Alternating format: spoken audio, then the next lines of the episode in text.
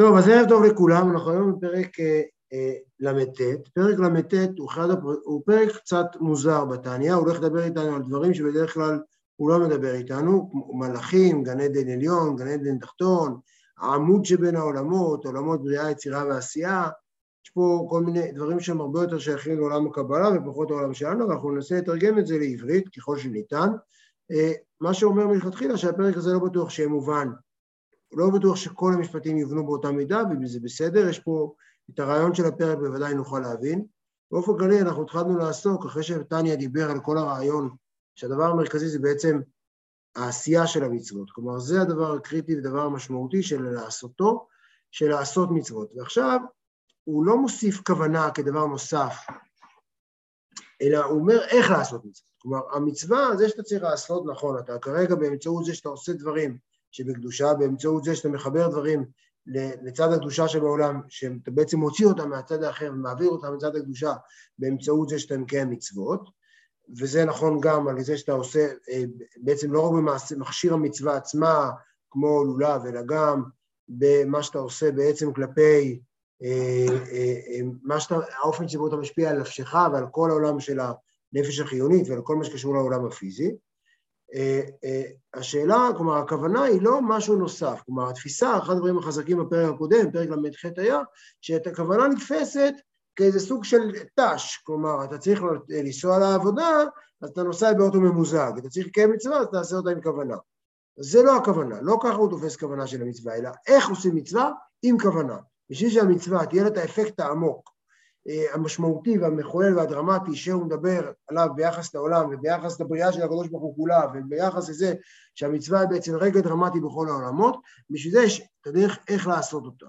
ובסוף הפרק הקודם הוא דיבר על שני סוגי כוונה, הוא דיבר על כוונה מבחינת מדבר וכוונה מבחינת חי, הוא דיבר על כוונה של בן אדם וכוונה של חיה, הוא דיבר בעצם על זה שכוונה שמדבר זה מתוך בחירה, מתוך מודעות, מתוך היכרות עם הקדוש ברוך הוא, וכוונה של חיה זה בעצם אה, אה, אה, בדרגות נמוכות יותר של כוונה, של אהבה מסותרת, שמשהו שהוא הרבה פחות מבחירה מודעת.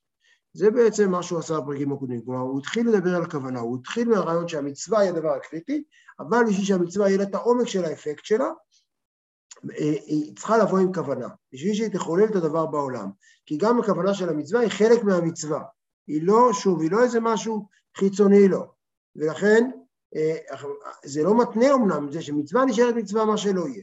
אבל, כמו שנראה את זה עוד מעט בפרק הזה, כוונה נותנת לה את העומק של התמורה המובטחת בדבר ואת ההערה בעולם. היא פותחת הערה בעולם אה, ולא משאירה את המצווה נסתרת ונפרדת, אה, אלא מחברת אותו באופן מהותי ומשמעותי לקדוש ברוך הוא.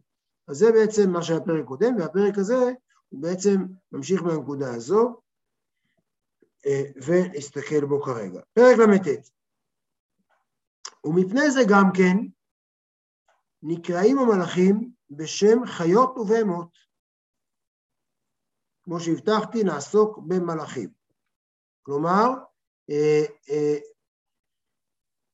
מפני זה, אם אני אחזור, נחזור טיפה אחורה, אז הוא אמר שיש כוונה של אדם וכוונה של חיה. אז הכוונה של חיה זה בלי ממש בחירה מודעת, אלא מתוך איזו משיכה, מתוך אהבה מסותרת. מפני זה גם כן נקראים המלאכים בשם חיות ובהמות. עכשיו, קודם כל נתחיל, הדבר הבסיסי מה זה מלאכים. אנחנו הרי, יש uh, הרבה מאוד uh, דימויים ומה זה מלאכים, אנחנו בדרך כלל כשאנחנו מדמיינים מלאכים אנחנו מדמיינים את הציורים הנוצריים, עם הכנפיים והחישוק על הראש וכל זה. מלאכים זה בעצם הוויות רוחניות, שנמצאות בעולם. אני אוהב לחשוב, אני לא אה, בטוח שזה מוסמך, שזה בעצם כל העולם, כלומר, זה הוויה רוחנית של העולם הנסתרת בה, כלומר, זה לא, כאשר אני אומר, לא יודע מה, למשל, ברכת יוצר אור, אני לא מדמיין צבאות של מלאכים דמיוניים בשמיים, למרות שגם זה לפעמים, אלא אני מדמיין שהעולם כולו הוא בעצם הצבאות של מלאכים, המאורות, הרוחות, העצים, כל אלה הם מה שאומרים קדוש, קדוש, קדוש, אה, אה, זה הקריאה שלי, אולי קריאה כופרת, אבל זה מה שאני, ככה אני קורא את זה. אז המלאכים נקראים בשם חיות ובהמות. יש הרבה תיאורים שמתייחסים אליהם כחיות ובהמות, כי דכתיב, ופני אריה אל הימין, וגומר ופני שור מהשמאל, וגומר, והרבה פעמים מדברים על חיות הקודש. הדבר הזה נמצא בהרבה מקומות. לפי שאינם בעלי בחירה. ויראתם ואהבתם היא טבעית להם, כמו שכתוב בראיה מאמנה פרשת פנחס. כלומר, המלאכים, יש, לצורך העניין, כן, גדודי מלאכים, אי שם, שאומרים קדוש קדוש קדוש ומלאים אהבה או יראה אינסופית, הם, אין להם בחירה. היראה והאהבה הם יצורים שנועדו לדבר הזה. זה לא אומר, זה לא משהו שהם בוחרים בו, זה לא משהו שיש יכולת, אלא יש להם, הם, הם רק יצור שמלא מלא אהבה או יראה. אגב, אנחנו נראה את זה, הם, הם גם, בגלל שהם לא בעלי בחירה, אז הם חד ערכיים, כלומר, הם לא מסוגלים גם לאהוב וגם לירה, אלא מחנה גבריאל הוא באהבה ומחנה מיכאל הוא ביראה, או להפך, אני לא זוכר, והם תמיד שם, כי אין שם בחירה, אין, הם פשוט יצורים, אה, הוויות רוחניות, שכל מהותם היא לירה ולאהוב. השאלה הגדולה, שאני לא יודע אם ניגע בה היום, זה למה הקדוש ברוך הוא צריך אותה. כלומר, מה הרעיון? בשביל מה הקדוש ברוך הוא...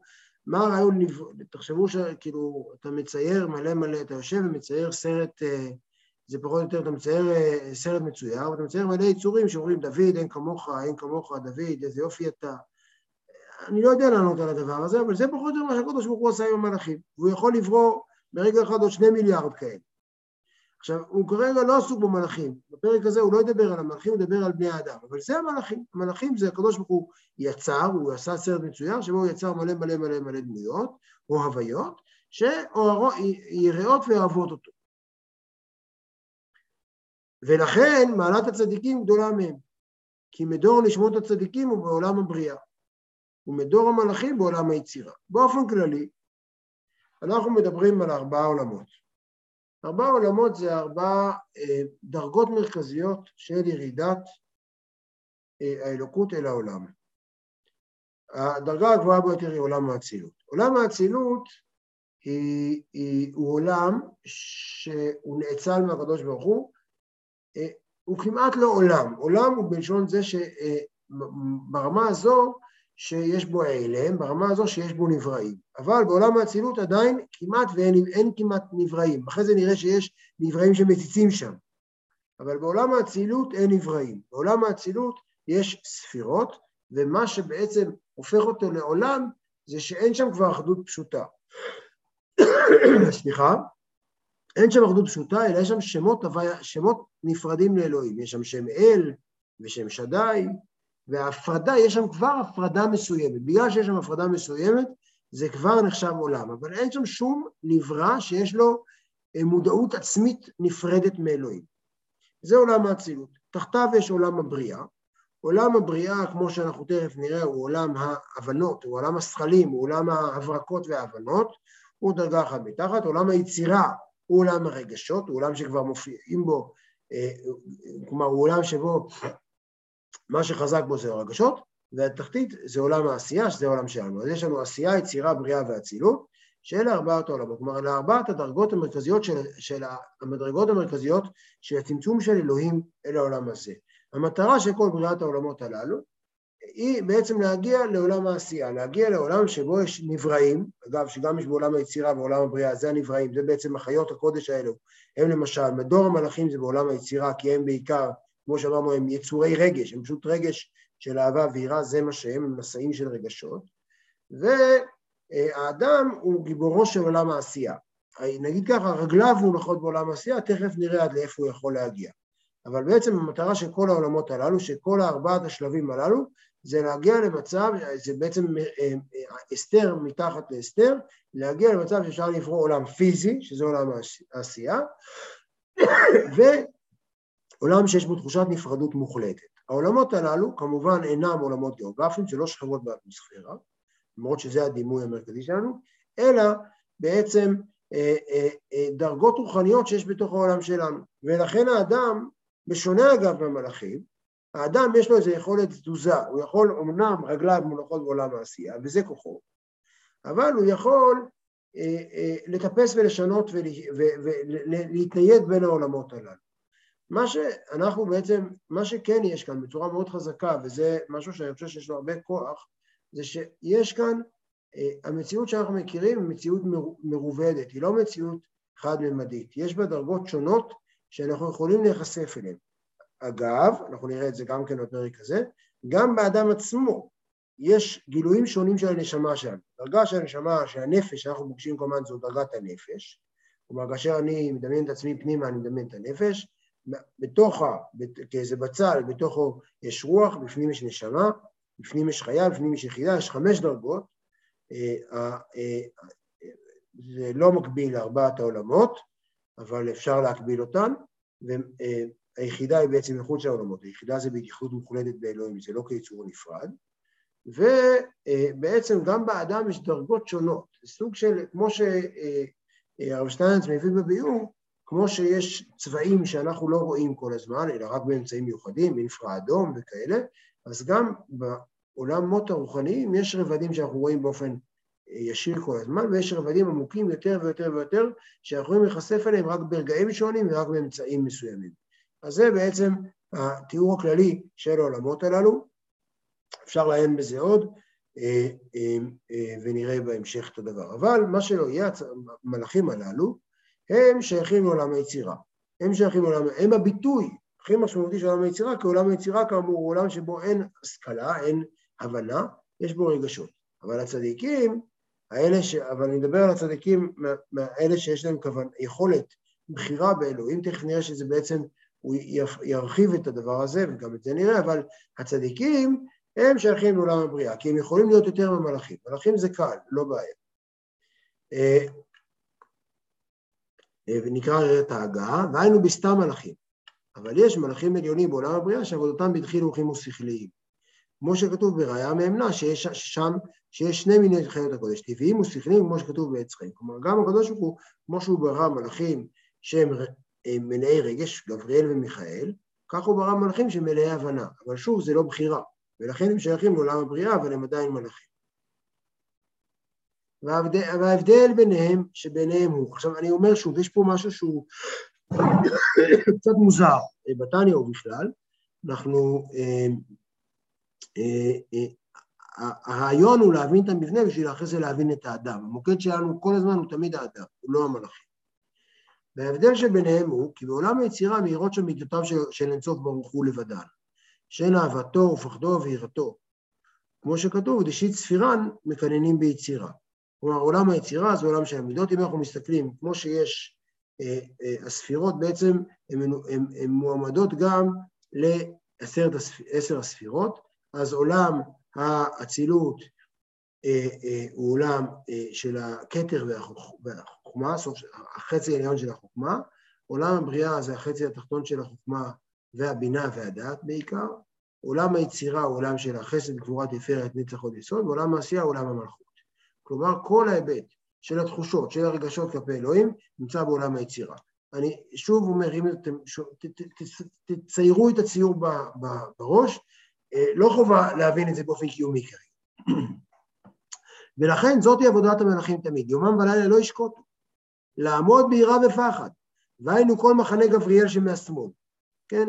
מחנה גבריאל כל הזמן צריך, זה מה שהוא עושה, הוא יום ולילה, הוא סוג של מגנט שהקדוש ברוך הוא שם בעולם, שכל הזמן רק מלא מלא מלא פחד מאלוהים. כלומר, אם אני רגע כן חושב למה אלוהים צריך את זה, אז הוא בשביל, מאחר, האדם הוא תכלית הבריאה. לפי, זה בוודאי עולה מאוד חזק.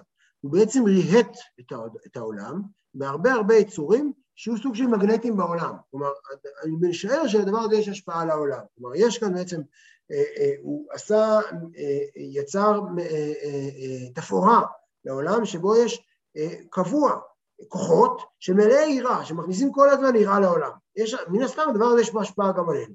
ומצד שני, עבודת מחנה מיכאל היא אהבה, שגם הם יומם ולילה לא ישקוטו, רק אהבה. אז יש לנו מחנה אחד שכל הזמן משיכה, משיכה אה, ורצון להתקרב לאלוהים מאהבה, ומחנה שני שכל הזמן באיזה נסיגה של יראה ובפחד, וזה בעצם הריהוט של העולם. כלומר, הריהוט של העולם זה אה, שני חז... כוחות מאוד מאוד חזקים, שהם אגב הכוחות המרכזיים משש הספירות, למרות שיש לנו כאמור גם אה, אה, תפארת ונצח עוד ויסוד, עדיין כול יש בגדול שתי חלוקות מרכזיות של, ה, של, ה, של היראה ושל האהבה, שהם אבני הבניין המרכזיות של, ה, של, השש הספיר, של ששת הספירות, וזה בעולם היצירה, שהוא בעצם יצר מחנות שלמים, הוויות רוחניות שלמות, ש, אה, שזה תפאורה של העולם, של אהבה, של כוחות שיש בהם אהבה אינסופית וכל הזמן רצון למשיכה לאלוהים, ומצד שני את היראה שכל מיני שהם דחייה, וזה סוג של הריהוט של העולם.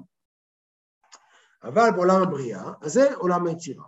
אבל בעולם הבריאה מאירות שם חוכמתו ובינתו ודעתו של אינסוף ברוך הוא. שאין מקור המידות ואין ושורש להן. וכדאית בתיקונים. עוד שנייה נראה מה היית בתיקונים.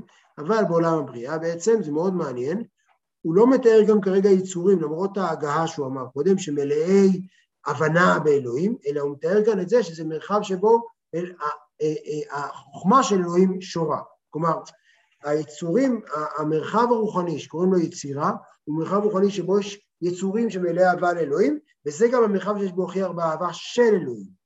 בעולם הבריאה באותה מידה, יש יצורים שתכף נכיר שרובם אמורים להיות בני אדם, אבל גם מלאכים מההגעה מקודם, הם מלאי הבנה באלוהים. אבל זה מאותה סיבה גם ההבנה של אלוהים נמצאת בעולם הזה. כלומר, זה מרחב שבו החוכמה, הבינה והדעת של אינסוף ברוך הוא אה, אה, נמצאות בצורה מאוד חזקה. זה לא עולם עם ווליום רגשי גדול, זה עולם עם ווליום מחשבתי, עם הפרקות אינסופיות.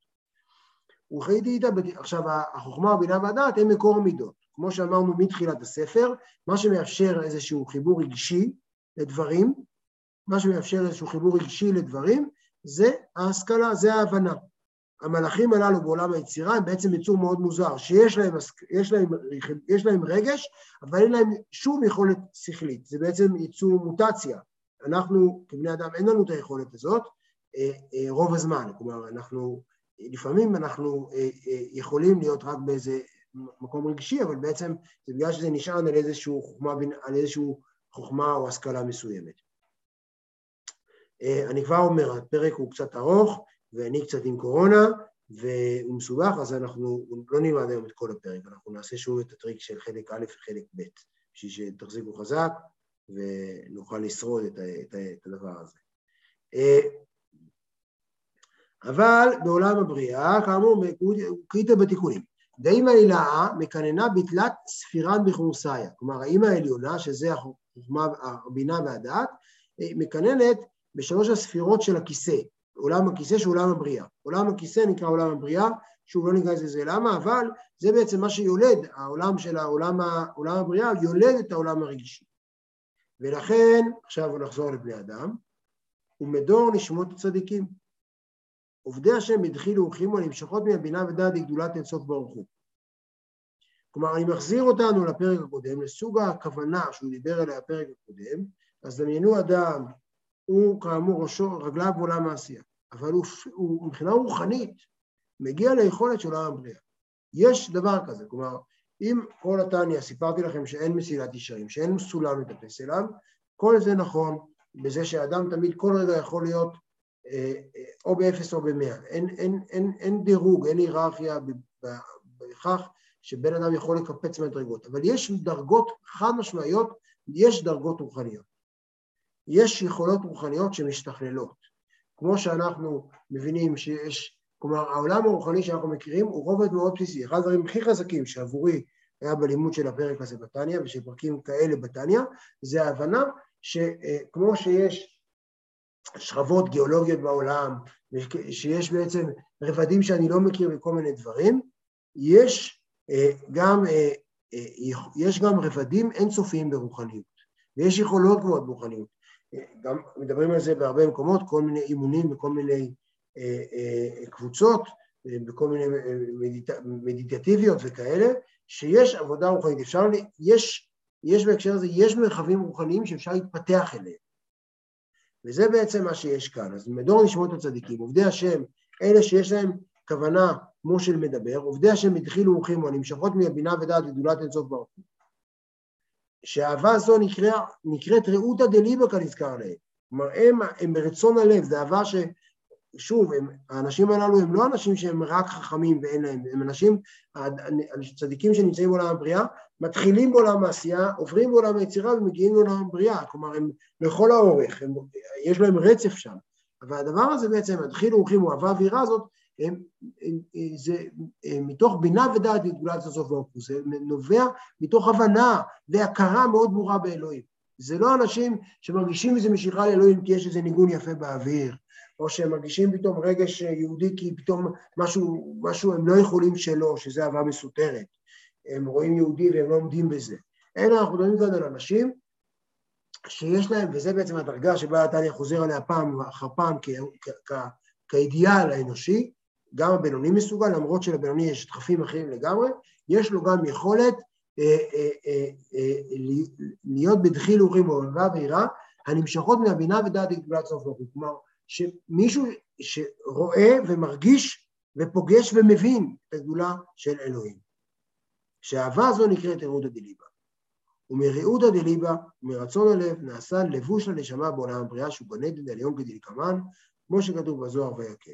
כלומר, הדבר הזה מאפשר לאהבה הזאת, יכול, האדם הזה שיש לו בעצם אה, אה, הבנה באלוהים, ומתוך זה נוצרת אהבה, ומתוך זה נוצרת כוונה, הוא בעצם מסוגל אה, להיות אה, אזרח בעולם הבריאה, ולא רק בעולם העשייה. הוא מסוגל, הוא בעצם, הוא שייך, רוחנית הוא שייך לשם, יש לו לבוש, הוא מקבל את, ה, את האפשרות לשהות שם. זה, אה, זה בעצם, הרב שטיינס כותב שהנשמות הללו הם אנשים שהם צריכים להתאמץ מאוד להיות בעולם העשייה, הם לא צריכים להתאמץ להיות בעולם הבריאה. הם, כלומר, הם, הם בעצם, בגלל שהם כל כך רואים את גדולת אינסוף ברוך הוא, החיבור שלהם לעולם הוא מאוד קשה, הם צריכים להתאמץ, הוא מספר על, על מורים חסידיים שהיו צריכים בשביל להישאר אה, הם מחוברים לעולם, היו מחזיקים חפץ. היה, הוא כותב, הוא כותב שם בביאותניה על אחד האדמו"רים, שהיה תפקיד במשפחה, שכשהוא היה מתפלל מישהו היה צריך להפריע לו באמצע התפילה בשביל שהוא לא לגמרי אה, אה, יישאב והתנתק מהעולם, ופעם אחת הבת שלו שכחה את הבייביסיטר הזה, והוא אכן יצאה נשמתו, הוא אכן, הוא אכן נפטר. אה, מרוב אה, דבקות, מרוב התנתקות מהעולם. אז אה, כלומר, הרעיון הוא שהשייכות לעולם הרוח יכולה להיות שייכות מוחצת וטוטאלית, וצריך להתאמץ להיות שייך לעולם הזה, וזה בעצם משמעות של לבוש, שמראות הדליבה נעשה לבוש הנשמה בעולם הבריאה. כלומר, מהרצון הלב הזה, הוא בעצם הנשמה שלו משתייכת, הוא נהיה אזרח של עולם הבריאה. החיינו דווקא נשמות ממש, שאין בחינת מוחין דגדלות אינסוף ברוך הוא. כן, כמו שאמרנו, אני רק אה, אגיד את זה שוב, יש שלוש, יש, כמה, יש חמש דרגות בתוך הנשמה. אני כרגע אדבר על שלוש, יש נפש, רוח ונשמה. אז הנשמה שלו שייכת לשם. אבל הרוח, יש לו גם רוח, שזה השכבה החיצונית יותר של הנשמה שלו, אה, אה, היא, תכף נראה איפה היא, היא, היא, היא פחות נוכחת שם, כלומר הוא שייך לשם, הוא, הוא, הוא יש לו כרטיס להיות חלק מהמרחב הזה, אבל זה פחות, אה, אה, בואו נראה את זה עוד שנייה. חיינו דווקא נשמות ממש, שהן מבחינת מוחין דגדלות אינסוף ברוך הוא, אבל מבחינת הרוח של הצדיקים.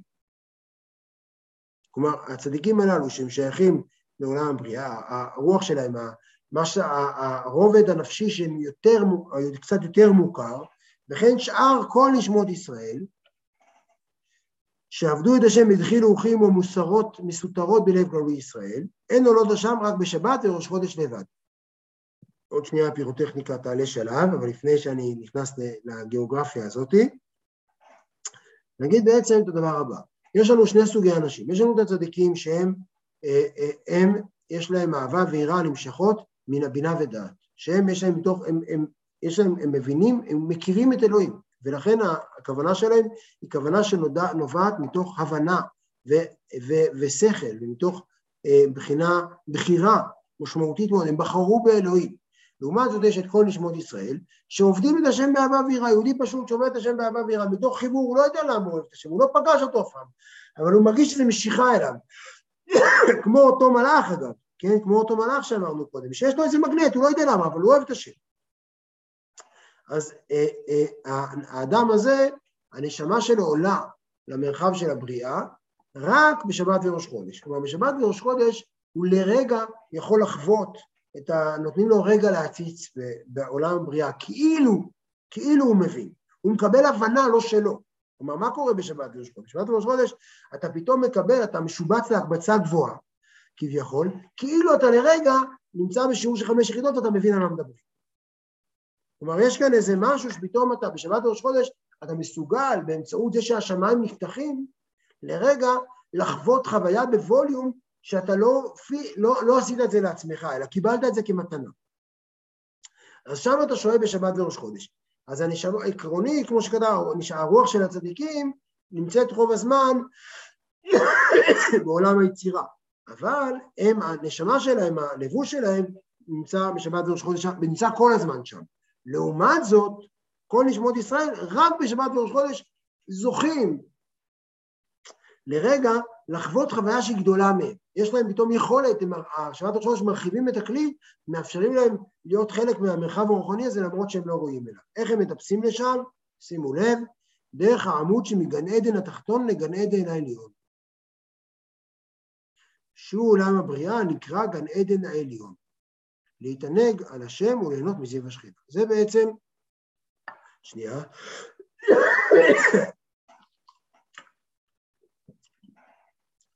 אני באמת מבין למה, אני סוף סוף מרגיש שאני חולה, לא ידעתי כל היום שאני חולה, רק עכשיו אני מרגיש סוף סוף. אז אנחנו לא נמשיך עוד הרבה, לא לדאוג. אבל מה שבעצם יש כאן, זה, יש איזה דרך, עמוד מגן עדן, עולם היצירה נקרא גן עדן תחתון, עולם הבריאה נקרא גן עדן העליון. ויש בעצם איזה דרך שמאפשר איזה עמוד, איזה חוט שמחבר ביניהם, שמאפשר לאדם, שלמרות שהוא לא ראוי, להגיע בשבת וראש חודש, לטפס שם ולהיות בפוזיציה של התענגות על השם והנאה מזיו השכינה. אז התענגות על השם זה התענגות שכלית, כלומר אתה אומר וואו, אתה מבין מה אתה רואה. אתה לא סתם מבין את התוצאה, בעצם דמיינו מישהו שאתה שומע שיעור ארוך, אתה לא מבין את כל השיעור, אבל המסקנה מגניבה. זה עולם היצירה. עולם הבריאה זה שאתה מבין את כל המהלך, ואז זה הרבה יותר שוס, אתה הרבה יותר נהנה מזה.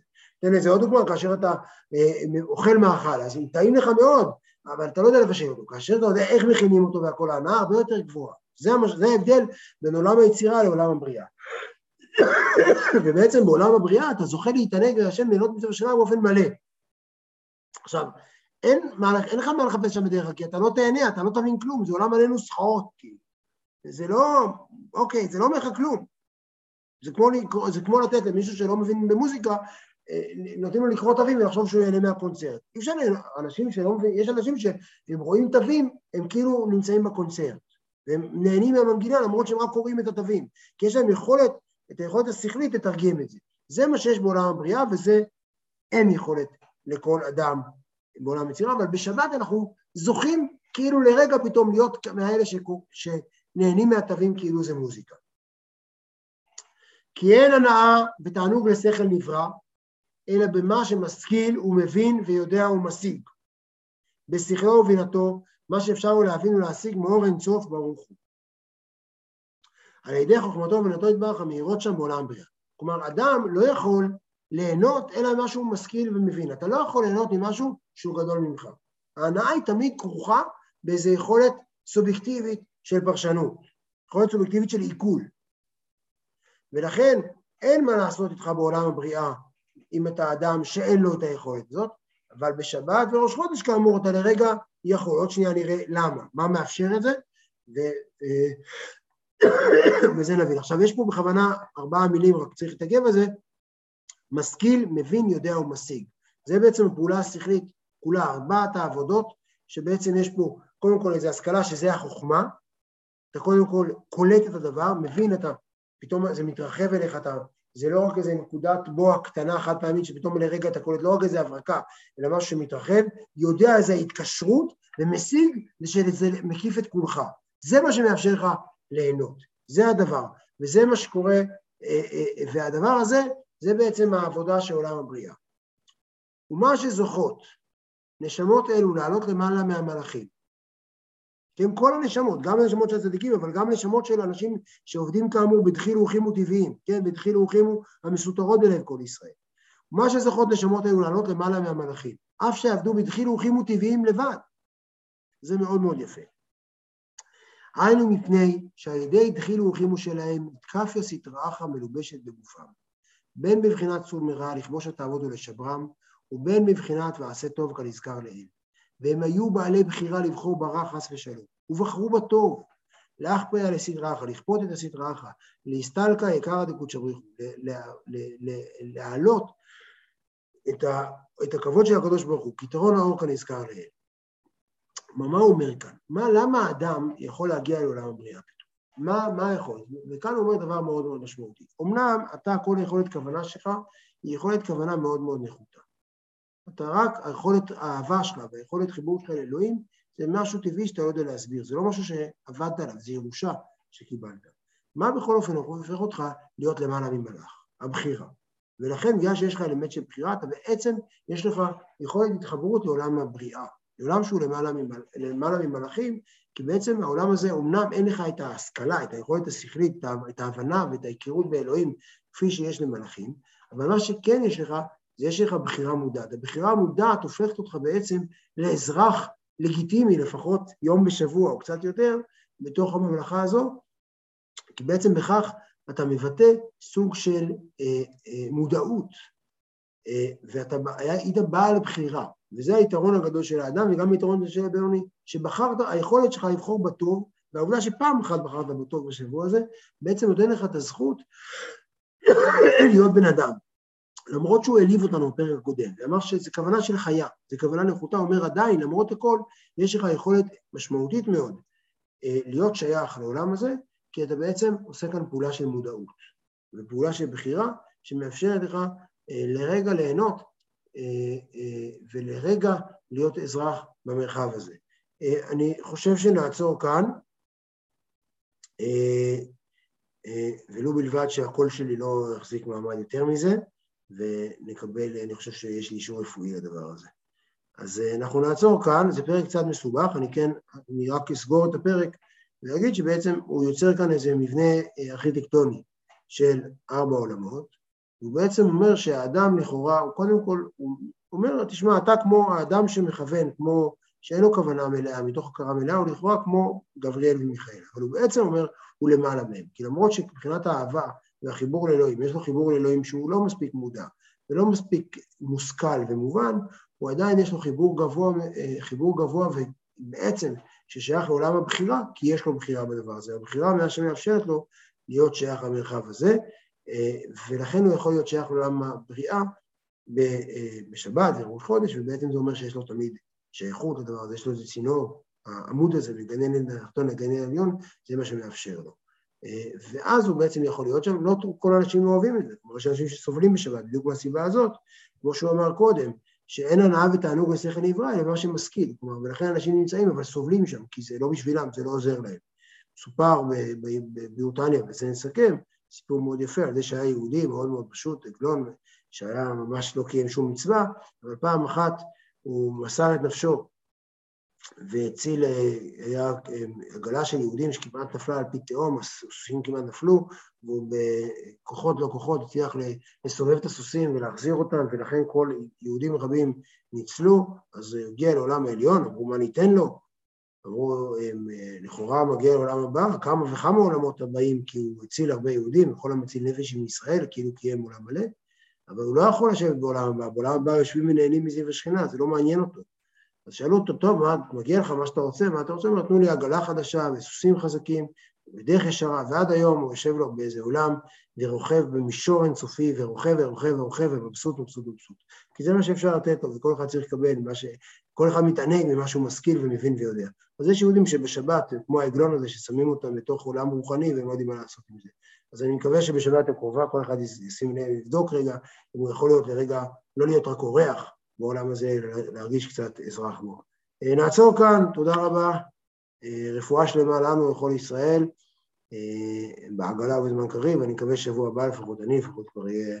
אני מקווה שהעובדה שאני אחשב בריא באופן רשמי, תעזור לי להיות בריא באופן מעשי.